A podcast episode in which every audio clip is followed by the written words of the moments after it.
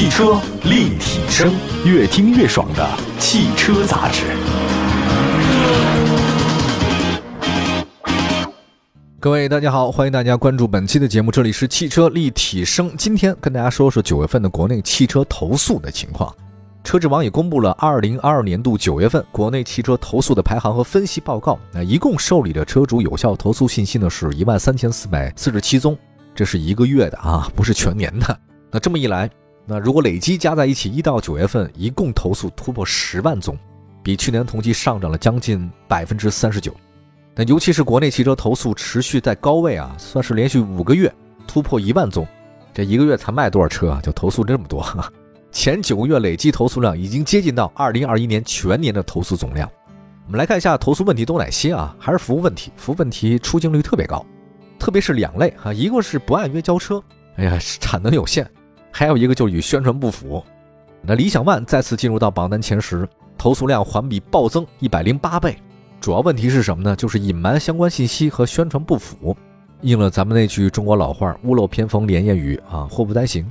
此外呢，部件老化问题呢，这个月有所抬头啊，集中在一些日系的老牌车型啊，像仅停产的一汽丰田皇冠、锐志。之前我听老司机讲过，日本车一到年纪就是哪哪都坏，哎，没到这个坎儿是哪哪都不坏。九月份自主合资进口品牌的投诉量呢环比有所回落，但是自主品牌的投诉占比有所上升了。那各个国别我们也再来看一下，这个很有意思啊。日系品牌是逆势增长，我说这个增长是投诉量增长。那德系品牌投诉量呢环比下降，但是投诉量还是挺大，因为德国车卖的多，那总量大，它投诉量就大，这个是很现实的。美系品牌投诉量呢是一千多宗，占比呢不到 百分之十， 百分之八点九。欧系品牌是占比 百分之一点三， 法系占 百分之零点九， 韩系是占 百分之零点九。 这个车卖的确实量不够大，投诉量也不大。那么从车型属性来看的话呢， M P V 在这个月居然出现了投诉量大增啊，我这没想到。我看到这个数据之后也一愣，而且在其他各车型投诉量不升反降的情况之下， M P V 不降反升，值得分析。这个月份的话呢，汽油车型依然是投诉主体，投诉量再次突破万宗，达到一万零八百五十三宗。增程式车型本月投诉量明显增长，投诉集中在理想 ONE 等自主品牌车型，投诉量呢是两百一十一宗。纯电动车型投诉量呢降到千宗以下，是九百二十五宗，占比 百分之六点九。 插电混动车型是九百一十八宗，占比 百分之六点八。 油电混动车型是两百九十三宗，占比 百分之二点二。 九月份啊，我们来看一下受理的投诉主要分为质量问题、服务问题、综合问题以及其他问题。我们来看一下单纯质量问题吧。单纯质量问题的投诉占比呢，再次超越了服务问题。好，这以前都说服务不好，质量好，现在拧过来了。但是另外一方面，单纯服务问题也还是挺多的，主要都是德系和自主品牌。那么在九月份受理的所有质量投诉当中啊，呃，哪方面投诉量特别大呢？车身附件及电器。这想想看也对，现在车里面电气化这么高，全是智能的各种信息。当年我们在买车的时候，车里面有个收音机都算智能了。另外，发动机和发电机的投诉占比也很多，变速箱占比呢 百分之十， 前后桥悬挂占比投诉量 百分之三点八， 转向系统投诉量占比 百分之四点五， 另外制动系统占比 百分之三点七。 那么在服务问题的投诉里面，销售欺诈、承诺不兑现、服务流程不完善的问题呈三足鼎立之势啊，三者占比之和超过总量的八成。你看看，我们先说那个承诺不兑现吧。承诺不兑现的投诉问题啊，集中爆发，主要集中在哪呢？一些自主品牌，另外还有销售欺诈也不少，服务流程不完善的也挺多。其他的投诉问题呢是有所回落的，比如说疑似设计缺陷，这个确实有下降了啊。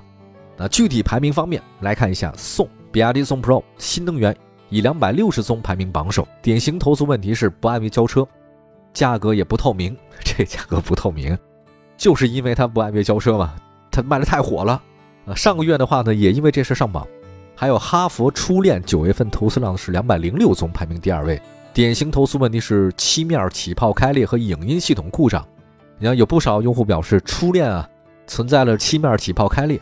有类似问题的话呢，还有一些车门啊、后备箱、引擎盖都起泡发裂了，这个漆面不好。这个车型如果没记错是去年刚上市的呀，对吧？它价格不高，大概八万多块钱啊，甚至不到八万，但市场表现确实很一般。今年前八个月卖了很惨，只有卖了两千多辆。说句开玩笑的话，这个车叫初恋，总感觉好哪儿别扭，因为初恋是很难顺利的吧，但确实是很难忘的。哈哈。好吧，我们休息一下，一会儿呢再看其他一些车型的投诉问题还是挺多的。刚才说到了第一、第二投诉，那么第三位排行榜车型是什么呢？一会儿回来。汽车立体声，关注你的汽车生活，您的爱车情报站，会新车，私车定制，会买车，会客厅大驾光临，庖丁解车，精准分析，会拆车大师来帮您，会用车，自驾上路，会玩车，我们都是汽车人。回到节目当中，您现在关注到的是汽车立体声，今天我们说的是二零二二年九月份国内汽车投诉哈。刚才说的是第一和第二，那接下来说说这个第三位的投诉是一汽丰田皇冠，九月份投诉量呢是一百六十宗，排名第三位。典型投诉问题呢是仪表台开裂和部件老化，出现这些问题呢大都是十年以上的老车，呃，年纪大了啊。华晨宝马 X 三 的九月份投诉量是一百四十七宗，排名第四位。它的问题是宣传不符和制动异响，我记得好像上个月也有类似这样的事儿吧。一汽丰田锐志九月份投诉量呢是一百一十九宗，排名第五位，投诉问题是仪表盘开裂啊，还有部件老化，跟皇冠的问题是很像的啊，要不不坏，要坏全坏啊。理想ONE的九月份投诉量是一百零九宗，排名第六位，典型投诉问题是什么呢？隐瞒了相关信息，就是他推新车这事儿啊，还有跟宣传不符。哎，这个我们曾经单独花了一期节目说说理想，他这个不断的开炮其他友商的事儿。同时呢，也说了说他这个换代的事儿，换代没毛病，你随便换，这正常的。但你对之前的消费者的话呢，就难免有些吃亏，搁谁心里都不舒服啊。那事情的起因就是新车上市嘛，老车降价了啊，大家很难接受。吉利星越 L 的九份投诉量九十一宗，排名第七位，典型投诉问题是原车配套不全和影音系统故障，之前也有这种事儿。哈弗赤兔九份投诉量是九十宗，排第八位，投诉问题呢是漆面起泡开裂和影音系统故障。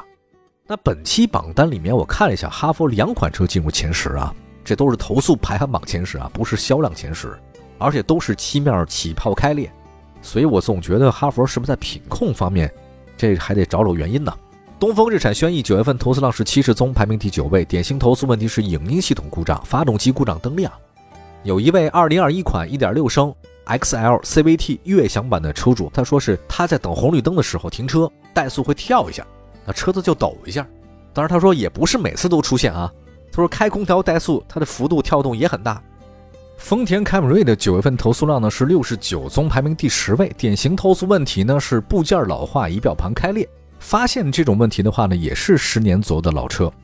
那么长安深蓝 S L 零三 的九月份投诉量是六十八宗，排名第十一位，典型投诉问题是不按约交车和隐瞒相关的信息。之前好像就因为这事儿被投诉过啊。再来看宝马，宝马绝对是上榜的常客。华晨宝马五系九月份投诉量是六十七宗，排第十二位，典型投诉问题是跟宣传不符和轮毂问题。跟宣传不符呢是因为车机系统导致的，之前被大量投诉哈。那轮毂问题是什么呢？据说是有的车主啊遇到了轮毂开裂，这配件选择也太不谨慎了。吉利星瑞的九月份投诉量是六十六宗，典型投诉问题是影音系统故障、导航问题，之前也上过榜。哈佛 F 七 的九月份投诉量是六十五宗，典型投诉问题是变相收费和影音系统故障。这个哈佛 F 七 啊是上个月的投诉冠军，当时说到了他那变相收费这事儿，到时间了您得交钱。后来我听说是不是哈佛对这事儿有了一些承诺嘛，对吧？另外呢，一汽丰田皇冠陆放的九月份投诉量是六十四宗，排名第十五位，典型投诉问题是发动机噪音大、车身共振，之前也上过榜。再来看奇瑞瑞虎八的九月份投诉量是六十一宗，排名第十六位。典型投诉问题是疑似设计缺陷，车内有异味。我现在已经很少听到车内有异味这种事儿了哈。一位二零二零款 二九零 T G D I 的自动豪华版的车主说，二零二零年购车，大灯盲区太大了，看不清楚啊。厂家要车主自费两千八百加装辅助照明灯，加了以后这年检它不一定过呀，这算改装车了吧？这个哪有这种新车就让你改装啊？厂家建议嘛，太离谱了。还有一位呢，这二零二零款 二九零 T J D I 自动豪华版大六座的车主呢，也遇到过内饰发臭的事儿。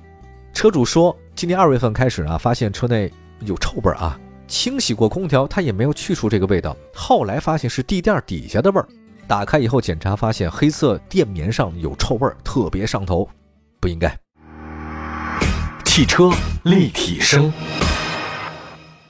哈弗 H 六 的九月份投诉量是六十宗，典型投诉问题是系统升级问题和胎压监测故障。宝马 X 四 几何 E X 三 郭富牛九月份投诉量是四十六宗， X 四 的典型投诉问题是与宣传不符，发动机烧机油。郭富牛的典型投诉问题是不按约交车跟宣传不符，两款车之前都上榜了。那再看丰田卡罗拉、日产天籁，九月份投诉量都是四十五宗，并列第二十位。卡罗拉的问题是仪表台开裂、部件老化。你发现这个问题似曾相识在哪儿呢？皇冠、锐志一样啊，而且都是十年左右的老车啊。天籁存在仪表台开裂问题，但是这个事儿就是新车了。呃，一位二零二零款 二点零 升 X L Upper 智行版车主表示，二零二零年五月份的时候，在广东中山订了一台二零二零款的天籁智行，提车的时候没问题，开了半年，到了去年一月六号，发现仪表外壳镜面自动破裂三处。找到了 四 S 店，鉴定是质量问题，和同意换一个新仪表盘总成。啊，后来又在一年左右，结果在今年三月份又出现同样问题。四 S 店检测说，呃，是质量问题，商讨了再免费换一个新仪表盘总成。结果今年九月份半年它又坏了。哎，这事儿找谁说理去？这功夫都不搭着我去 四 S 店，浪费这么多时间。奇瑞瑞虎八 Plus 的九月份投诉量四十三宗，排第二十二位，问题是制动异响、发动机油门故障。老问题。进口宝马五系九月份投诉量四十宗，问题是发动机烧机油和宣传不符。日产奇骏九月份投诉量三十七宗，问题是无法启动和发动机故障灯亮。R A V 四 荣放，这是一汽丰田的，排第二十五位，问题是部件开裂、空调问题。啊，我找到一位两驱风尚版的车主啊，他说八月三十要提车，开回去之后没开几回，九月十几号看到主驾座椅下面卡扣连接处裂大缝。还有一位二零二零款 二点零 升 C V T 的两驱风尚版车主遇到相似问题。那车主描述说，座椅开裂啊，内饰破烂异响，车窗玻璃松，外后视镜松，车机进灰，车内喇叭卡频。这车还能要吗？这个这车除了铃不响哪儿都响啊。华晨宝马三系、进口宝马六系 G T 投诉量问题都是与宣传不符和发动机烧机油。奇瑞小蚂蚁呢，投诉问题是动力系统故障啊，电池故障、空调问题。雷凌、雅阁同速的问题是一样的啊，就是变速箱顿挫、变速箱异响。雅阁的问题是吃胎偏磨、制动抖动，之前它也有问题，很多广本的车呢就是吃胎，开了一段之后呢就偏磨了。我们来看一下总结说，这次长城汽车两款车型因为漆面起泡进入前十，太让人意外了。那么丰田的问题是仪表台开裂啊。而且相比皇冠、锐志这些老车出现问题，我觉得 R A V 四 荣放开不久它就部件开裂了，觉得持续值得关注吧。有些我们之前认为丰田质量很好嘛，坏一个灯都算奇迹啊，现在发现奇迹已经不在了啊。感谢大家收听今天的汽车立体声嘛，希望各位在路途当中永远不要碰到汽车故障问题。明天同时间我们接着聊，拜拜。